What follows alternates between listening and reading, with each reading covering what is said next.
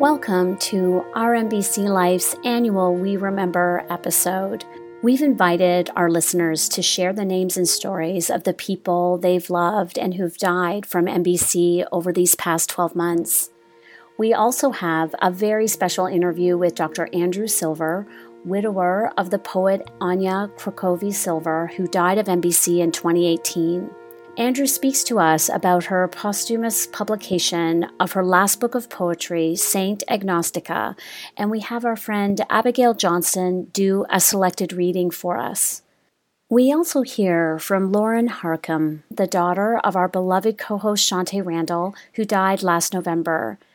This is the section where we all can say the kids are going to be all right. Worrying about our children and other family members and how they will do after we're gone is always the most critical source of concern for so many of us. Lauren lets us know that she's doing okay and her mom is part of her daily world. I'm joined with co-host Natalia Green as we lift up this prayer of sorts to all of you. We remember, we bear witness to what a single name represents. The joys, the trials, the mundane, the magnificent. Our lives are these messy, complex things, and we often don't get to finish what we want to. No one ever does. But we carry these people in our hearts, even as we put out the garbage and make our dinner and finish up that laundry. We keep on living, even as we learn to live with the ongoing grief of our own lives and the lives of the friends and loved ones who've died from M B C. This is a disease without a cure, and so we at this podcast keep on trucking to advocate and lift up the voices that need to be heard so that not one of these beautiful souls are forgotten, ever. Our first guest is Lauren Harkum, the daughter of one of the original co-hosts of R M B C Life, Shantae Randall. You know, Shantae is the reason I'm part of this podcast. And like many others, she left an everlasting impact in my life. As you'll hear from Lauren, Shantae worked hard and with a lot of passion. In fact, she worked up until the week she died and left us with lots of inspiration to keep going. Here's Lauren. My name is Lauren Harkum. My mom was Shantae Randall. She died November twelfth of twenty twenty, and the thing I most remember about her is her hugs. I would describe her as someone who takes life by stride, as someone who finds the good in the bad and who focuses on the good. My mom was somebody who not only was reliable and dependable, but she wanted to help. Even in her darkest moments, she was always looking to encourage someone else. She took her hardships and she turned them into an inspirational story.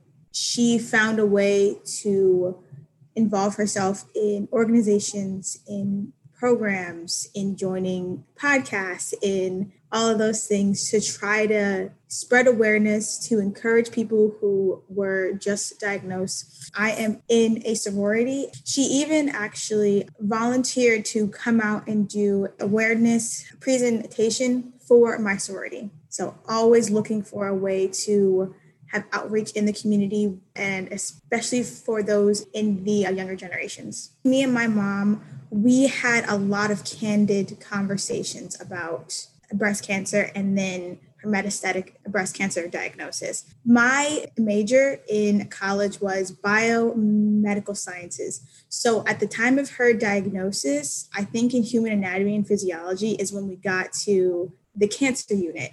So I was aware of what was going on a molecular level. And I think that's what was the most frightening thing, but the most comforting thing to know. My mom and I were able to really discuss what was happening from that standpoint. And then with her metastatic diagnosis, we got even more candid about things, like nothing was off the table. We planned for her funeral on a Tuesday. Randomly, when everything was fine, it was sunny outside and, and she had strength and energy and she just had gotten done her chemo treatments. Everything was fine. And we just decided, you know what? It's not an if, but a when. So that's how we handled it, in a very, here's what's happening, here's the truth about things. And I think she only ever hid her updates from her doctors when I had an exam. Like, that's the only time, because she knew I would want to know everything about what the doctor said instead of focusing on studying. But as soon as I told her I'm done with my exam, she told me, okay, here's the update. And she would send me all of the paperwork so I could read it. And then if I had any questions, she gave me the, the number to her actual doctor so I could call the doctor and ask and all those things. Because I was in school six hours away, she would FaceTime me into her doctor's appointments so I could be on the phone and ask questions in real time. And my mom did that a lot, especially as chemo started to affect her cognitive function and her memory. She had me listen in and write down things. So if she if she wasn't um, able to remember, she knew I would have the information for her. She was cremated, so I have her urn. So I'll be in the living room and I'll have turned on our favorite T V show together.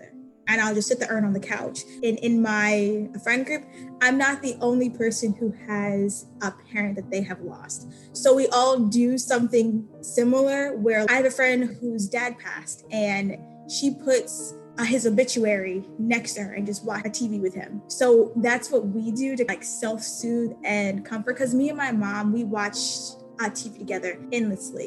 We started a T V show, I want to say four days before she started getting super, super sick, and I still haven't finished it. Like, so there's things I'm still not quite able to do. I think we were watching The Mandalorian, and I haven't finished The Mandalorian yet. Like, I tried, and I was like, I can't finish it yet. I'm not there yet. So it's it's a process. There are better days than there have been, but it's definitely a process. My my mom was not just a mom, she was my best friend. So we did everything together. She's the reason I love to read. She's the reason I have the personality I have. People say I am her carbon copy through and through. My mom encouraged me to go after every dream I've ever had. And she set up a plan for me to get to where I need to be at. She pushed me through college, even when I really thought I, I wasn't going to finish. She pushed me through, kept me looking at the positive end results and saying things are temporary and the finish line is near. And I hold that with me in everything, even when I'm having like a bad day. I would say to my mom that I'm trying my best and I'm working our plan, and I hope that she is proud of me. In addition, this past year, we lost a beloved member of our extended podcast team. Laura Nelson died of M B C just two days after her birthday on August twentieth, twenty twenty-one. Laura, by all accounts, was the kindest, most generous friend you would want on any adventure. She was a dedicated mom to her two kids and a loving partner to her husband, Jim Cremins. As an accomplished communications executive and P R expert, she volunteered her time with us here at the pod to help get our message out there so that we could find our listeners. You know when you work with someone who is wicked smart and yet just exudes grace and patience. It is no surprise that people who had the privilege of working with her professionally tell countless stories of her skill with the spoken and written word. They also talk about her kindness. Her family included the many dear friends who then became part of her chosen family. She was that cool, understated friend you could call for advice, and her advice was the best around. We miss you, Laura. Hi, my name is Frank Pecorelli, and my wife, Pamela Dieter Pecorelli, died from metastatic breast cancer in April. I want to share with you what I shared with our family and friends during her memorial service. Part of my eulogy included a poem by Ralph Waldo Emerson, a poem which I believed exemplified Pam. When I was a teenager, I saw this poem in a newspaper. This poem struck me so much that I cut it out and put it in my wallet. I carry it with me to this day. It reads, "To laugh often and much, to win the respect of intelligent people and the affection of children, to earn the appreciation of honest critics and endure the betrayal of false friends, to appreciate beauty, to find the best in others, to leave the world a bit better, whether by a healthy child, a garden patch, or a redeemed social condition. To know even one life has breathed easier because you have lived. This is to have succeeded, Ralph Waldo Emerson. You know, people say that a person who passes away from cancer fought a great fight but lost the battle. I disagree. I believe it is how a person lived their life that proved she won. I'm here to tell you that Pam won her battle by a knockout. Pam did not shy away from the fight. She was a warrior. She won by how she lived every day. She won by how she battled every day, by how she did not let this disease define her or change who she was. She won by how she loved her family and friends. She won because of her grace, her kindness, and courage. She took the fight to metastatic breast cancer by volunteering to help other women who had been diagnosed with this disease. She lived her best life, knowing exactly what she was facing. She was, by all measures, a success. Thank you. Here's Emily Veach with her remembrance. So thank you for doing this. Here we go. Jerry Lynn Cohen, Hillary Flynn, Ananta Sudakar, Patty Lou, Nina Reed, Linda Spence, Angela Lai, Lita Diederich. Love you. Hi, this is Abigail Johnson, and I want to remember Allison Tischler today.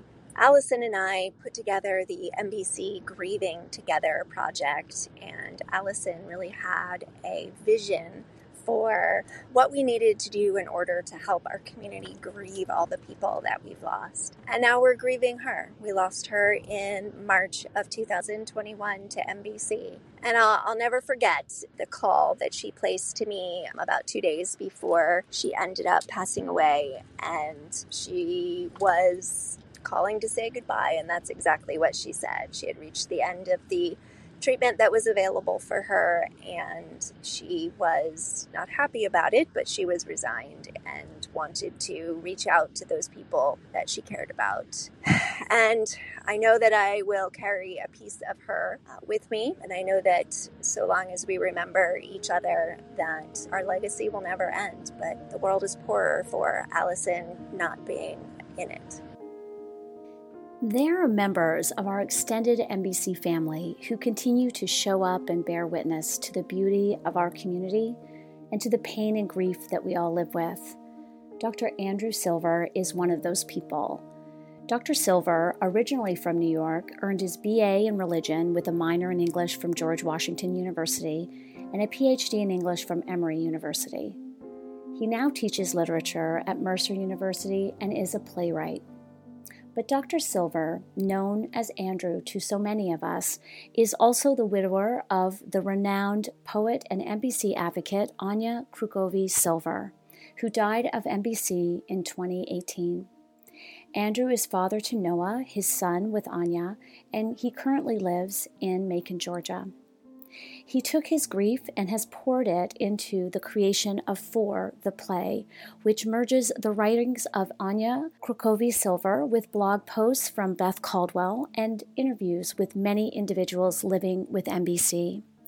The result is a searing account of the pain and the grief that accompanies life while living with M B C. The play has been presented in a series of workshops and has been filmed all over the United States to include the most wide-ranging representation of the M B C community. The film will be edited and released in twenty twenty-two and twenty twenty-three. In addition, Andrew is dedicated to the promotion of Anya's latest book of poetry, Saint Agnostica, that has just recently been published by L S U Press.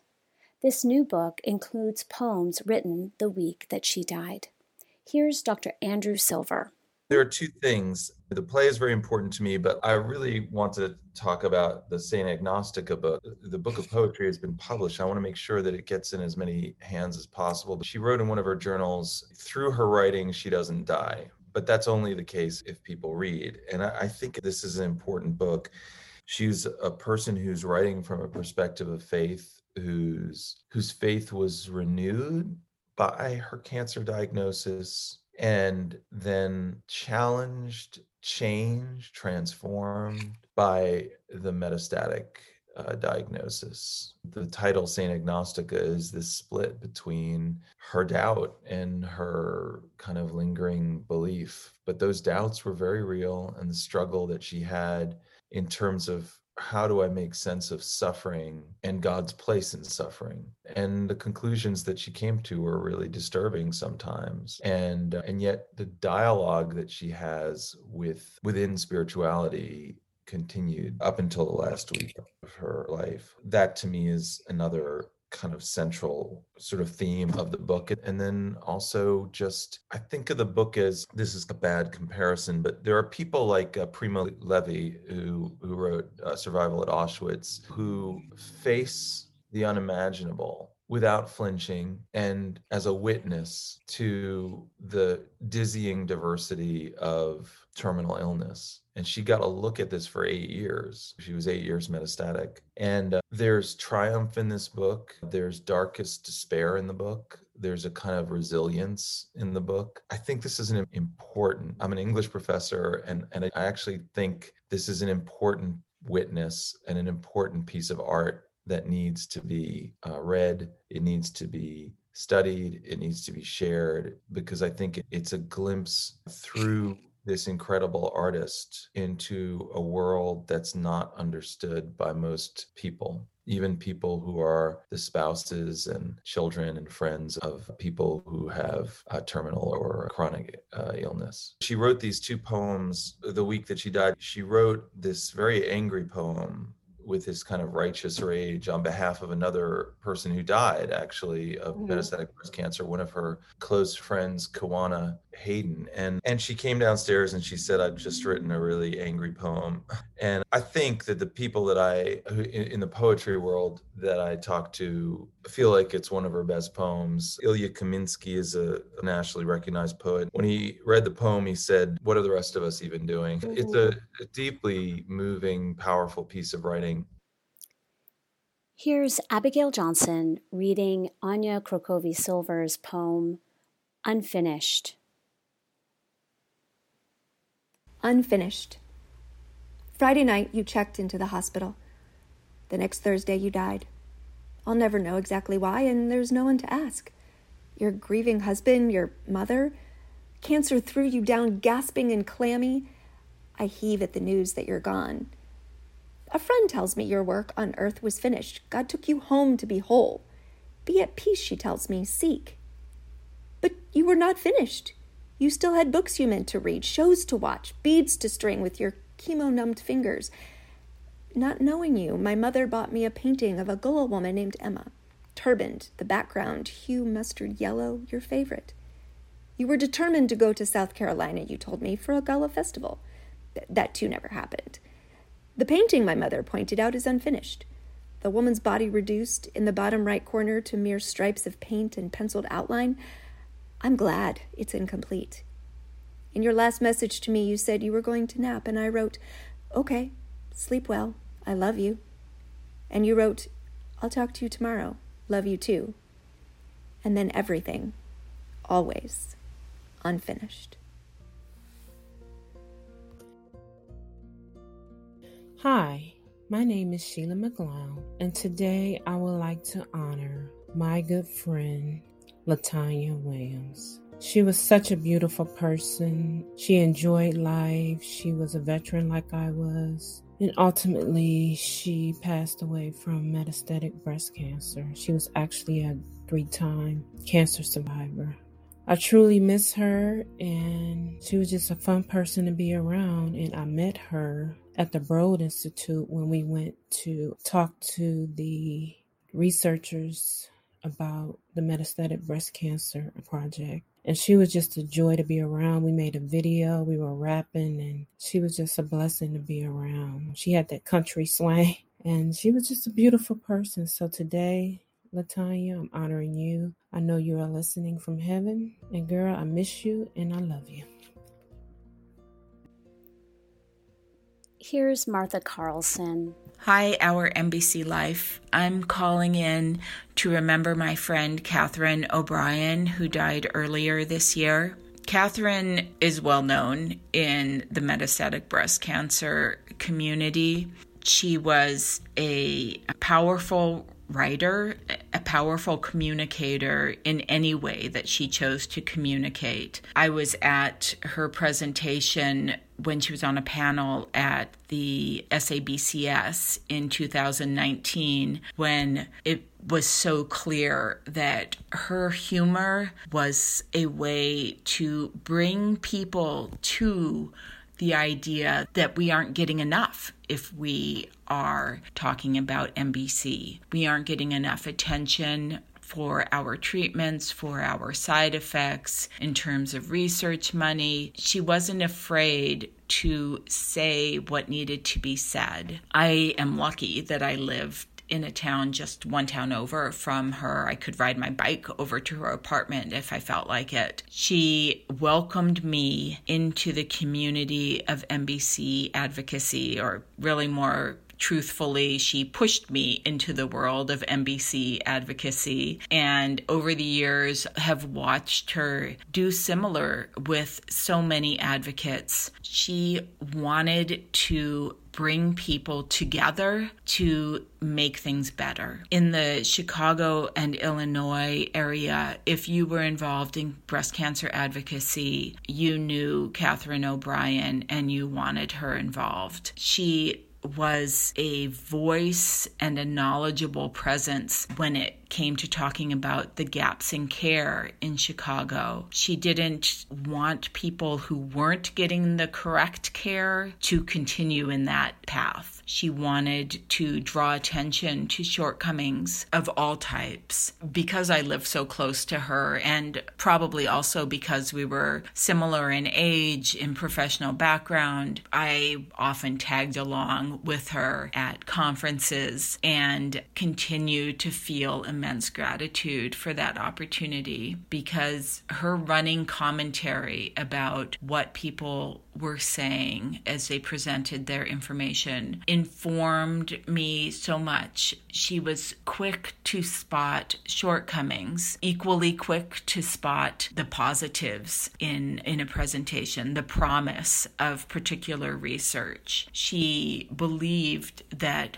people were doing their best, but also that they and that we could still do better. Her humor just made it so much fun to be around her. She didn't hesitate to talk about aspects of life with M B C that a lot of us sort of circle around. And it was eye-opening to me, and also just treasured opportunity to see how you can communicate important topics and do it in a way that doesn't drive people away, but brings people in. Because she lived so long with metastatic breast cancer, she had lost so many friends, and I know some of her closest friends, and she would talk about them. She would mention their names regularly, and I know now, having lost Catherine and other very Uh, dear friends to M B C, I know now how hard that must have been for her, how hard it must have been to continue to reach out to new advocates, to continue to throw herself into the world of M B C when progress is so slow, when she probably saw that she was going to run out of treatments way too soon. I, I miss her so much, and And I learned so much from her, and I just, I love her to this day. Here's Vesna Vicote with her remembrance. Samantha Price Mitchell is the founder and visionary of Turning the Page on Cancer, an annual campaign in its third year aimed at increasing the visibility of M B C during Breast Cancer Awareness Month and raising funds for M B C-related research, advocacy, and support. It combined her lifelong love of reading with her commitment to advocacy seamlessly. Even through the harshest of treatments, as her health was failing, Sam dedicated her time and energy into making this fundraiser as successful as possible. I feel fortunate to have been asked by Sam to work together on her legacy project, and thankful for all she's done for the M B C community. Sam passed away on July fourth, twenty twenty-one, at the age of thirty years. She's remembered with love by all who knew her. Here's Shoni Brown with her remembrance. I would like to send a remembrance for my friend and my sister, Teresa Mercano. You are always in my heart, and I will never stop loving you. Here's Abigail Johnson again, reading Anya Krukovsky Silver's poem, Metastatic. Metastatic. I'd like a long braid to lasso my rage away, to stand on a stage in a garter belt and thigh-high boots and stamp my feet through the floor. Like to put my face right up against someone else's face and scream until the scream knocks me to my knees, coughing. I could become an arsonist. Delicious click of the lighter. Every time someone I love dies, I'd like a diamond to line the hilt of a dagger or tip an arrow. I'd like to shoot the whole goddamn universe through its infinite starry center and watch it suck into itself, scattering the suns and galaxies over each other like a jar of tipped glitter. Don't tell me not to be angry. Do you know how close I am to flinging my whole body at you? How little I care about being hit back or spat on or bruised? Humiliation means nothing to me. I have nothing to lose. If you push me off a building, I'll sing. I'd jump in front of a bullet if I could. I'd let someone wring my neck if only I knew it would hurt God just one bit to watch me die. This is Allie Anderson with her remembrance. This is for the remembrance episode.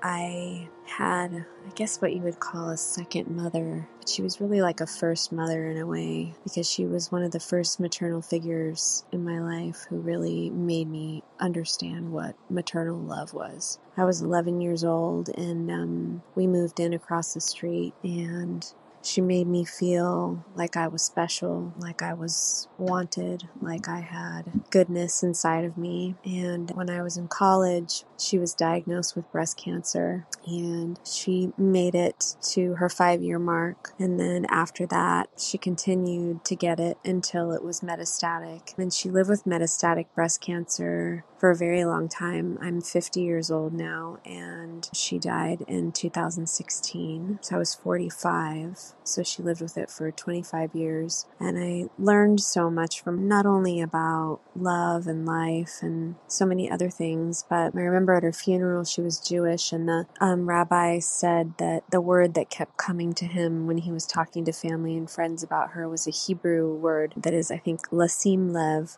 which means like to see into someone. And, and that's what Arlene, she made you feel like she was seeing into you. And in return, you could see into her if you were close enough to her. And it was very painful to lose her. Just recently, last month, I made the trek to go back to sit by her grave and thank her for everything that she had given me. Feels like it was yesterday when I was there to toss my handful of dirt onto her coffin. And I wish that some of the things that I've learned now from the breast cancer community, I knew then when she was um, battling, because I would have been a better friend to her.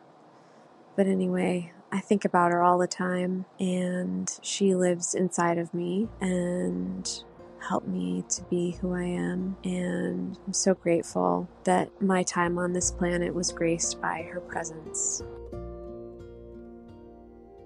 Names and Remembrance, read by Miranda Gonzalez. Matt Bowman, Ken Naish, Amanda Iglesias, Caitlin Cosma, Erica Griffiths, Amanda Raffinode, M B C Thriver, friend of Amanda Good, who passed April twentieth, twenty twenty-one. I met Amanda through our mutual friend Aubrey. It was right after I was diagnosed with metastatic breast cancer, and Aubrey connected us. Amanda also had M B C and was a couple years ahead of me on the journey. What drew me to her was her face. We spoke the same grief language around M B C. She reminded me that although we don't always get the healing we want, God is with us. Yes, so true. She was a beautiful friend, beautiful soul. I pray her body is at peace now and she's enjoying all the cats and kittens and kitties to her heart's contented desire. Miss you and love you, Amanda. I have three ladies I'd like to highlight. Doctor Talithia T T Burks, who was out of treatment for two years before becoming metastatic. Delilah Hollabaugh, who was diagnosed de novo. And Cindy Segala, who was diagnosed one year after completing active treatment. All of these ladies were under forty years old. Two had young children. Delilah had three young daughters, one who might not even remember her mom. They all live life on their own terms. They are the reason I'm involved in any way I can be in the M B C community. Everything I do honors their memory and the friendship we had. Names and Remembrance read by Dar Finkelstein. Patrice Shaw, Amanda Good, Allison Tischler, Jennifer De La Mora, Neil Matthews, Denise Stover, Heather Saint Aubin Stout. Submitted by Eileen Kaminsky. I'd like to remember my dear friend from London, Julia Barnacle, after indefatigably putting together two anthologies, both self-publications, What If Life Were Meant to Be Easy, and another during COVID, which my essay is part of. She and I had plans of putting out a podcast of interviewing all the writers and having them read their essay.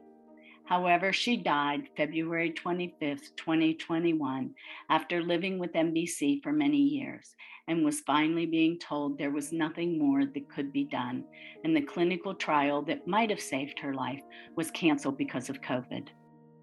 The last message I got from her was how much she loved me, but gave me no indication of how close to death she was.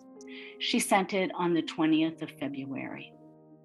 I miss her every day, and not finding out about her death until June was painful. Mourning is an ongoing process, and this will be someone whose life had an impact on so many in her quiet Julia way.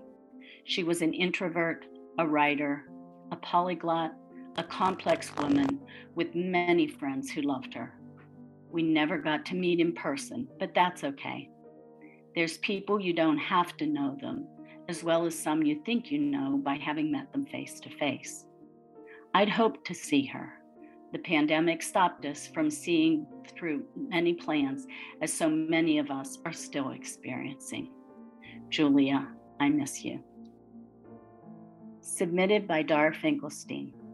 I'd like to remember my high school classmate, Neva Fleming, who died from M B C on October twentieth, twenty twenty. Upon learning of her diagnosis, I was hoping to talk with her and guide her through the early days of living with M B C. But unfortunately, she passed within three months of her diagnosis, and we were never able to speak. Names and Remembrances read by Doctor Ellen Landsberger. Spirit Jones. Stacy Wilkins Wilcox, Bethany Reeb Sutherland, Linda Grant Oha, Stephanie Sasser. Submitted by Linda Green. Two of my very dear friends lost their battle with M B C. Terry Schwab was a wonderful wife, mother, and dear friend. Gloria Schwab Richardson was a wife, mother, and an awesome educator. Both of these women were strong and gave life their all. Truly missed. Marho Montney, Marty Benedetti, Sunny Cure, Doctor Deborah Cody, Sol Gonzalez, Lindsay Castleman Skinner, Denise Atkins Hatfield, Vicki McDonald, Heidi Larsheed, Nicole Frarich. Remembrance submitted by Delta James for Tona Eagle. I met Tona via Instagram. I was newly diagnosed, afraid, and desperately seeking people thriving with my disease, triple negative M B C, to give me hope. Tona did just that. She was a proud Sioux woman, a beautiful mother and grandmother. She bravely faced every course of treatment. She found time to respond to my messages, even those late-night ones that resulted from fear creeping in. Even as she was entering hospice, she thought of me and sent me a tea, made lovingly, that she swore had helped her manage her diagnosis, if not extended her life. When I found Tona, I was hoping to see someone live forever with this disease. Tona showed me that we do not have to live long, we just need to live well. Live our best lives and share our love, because that is what lives on when we are no longer here. Names and Remembrances, read by Danny Green. Nicole Jason, Nicole Shorey, Doctor Ananta Sudakar, Rebecca Munson. As submitted by Rod Ritchie. Gary Wong diagnosed in February twenty nineteen. Gary was just fifty-five when he passed in hospital in May this year, surrounded by the family he loved. Gary's cheery disposition and optimism infected those around him. He was determined to never give up, and he espoused a healthy diet and regular exercise, not just to give himself extra time, but for a better quality of life. To his siblings, his kids, and his partner, he gave love and attention. As he said, he wanted to bring all who he encountered happiness. Gary knew breast cancer is not just about men or women, rather it was more about beating cancer itself. He had just been appointed to the Board of Advisors for Project Life M B C, a survivor initiative based in San Francisco, for those with metastatic breast cancer. He was a diligent advocate for all guys with breast cancer. Gary doubled his prognosis estimate, and we're all so much richer for the extra time we had with him. Here is Doctor Andrew Silver again with the last poem that Anya Krukovsky Silver wrote before she died. The last poem that she wrote is called Home Repairs, and she wrote that maybe three days before she died. Wow. And uh, it talks about a house that's falling apart that you love anyway. And I just think of those two. When I saw that poem as the last one in, in her, she placed that as the last poem in her manuscript. It's not in the act, it's not actually in this manuscript. But uh, I just thought that that was some kind of strange act of mercy and grace that she that she wrote this poem that's tender and forgiving of the world, and so appreciative of even the messiest and most broken down of houses. Here is Abigail Johnson reading Anya Krukovsky Silver, Home Repairs, from her last book of poetry, Saint Agnostica, from L S U Press. Home Repairs. Our house is rotting around us. The carpenter pokes his finger in the porch eaves and a whole piece of fascia board swings down like a disturbed bat. He chuckles as he rambles around the house, noting the broken window into which a boy crashed his tricycle decades ago, the clogged gutters in which a miniature pine has rooted herself into rich brown mulch. The pecan branches bend towards the roof, a dancer who longs to collapse into his partner. The bill comes to eight thousand dollars. The last of our small inheritance scuttles through the porch fissures. You know, some neighbors would call the police on a house like this, he adds. But there's so much he hasn't calculated. How vines growing over the side of the house shadow the study so we can read in the morning. How much I love the fat, purple crepe myrtle blossoms knocking against the bathroom window, and the way one loose board rattles in wind as though there were a mouse scratching at the sill, and there had been mice, a family, in our sofa. For over a hundred years, these rooms have held in, kept out, muffled arguments, darkened for lovemaking, Our house is not an iced cake, but a cobbler, buckle, crisp, dump cake, slump, a mess of peach slices, strawberries, blueberries, however much brown sugar and cinnamon are left in the cabin cabinets, spoonfuls of butter. Never mind what it looks like, I might say, handing a warm bowl to a guest. But first, let me put on a scoop of vanilla ice cream for flavor.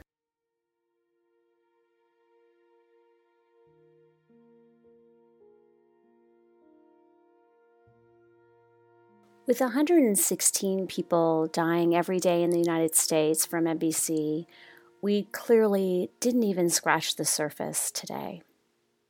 Every day, another one of us dies of this disease. People like Joy Jenrette, who died this month and whose name Joy was just so very perfect. People like Michael Kovarik, who, while living with M B C, became an energetic advocate for men diagnosed with breast cancer and for everyone living with this. He was a board member and past president of Mediviver and was on several boards and initiatives. His advocacy and leadership was extraordinary, and his friends always speak of how gentle and kind he was. Each and every one of these individuals is remembered and loved.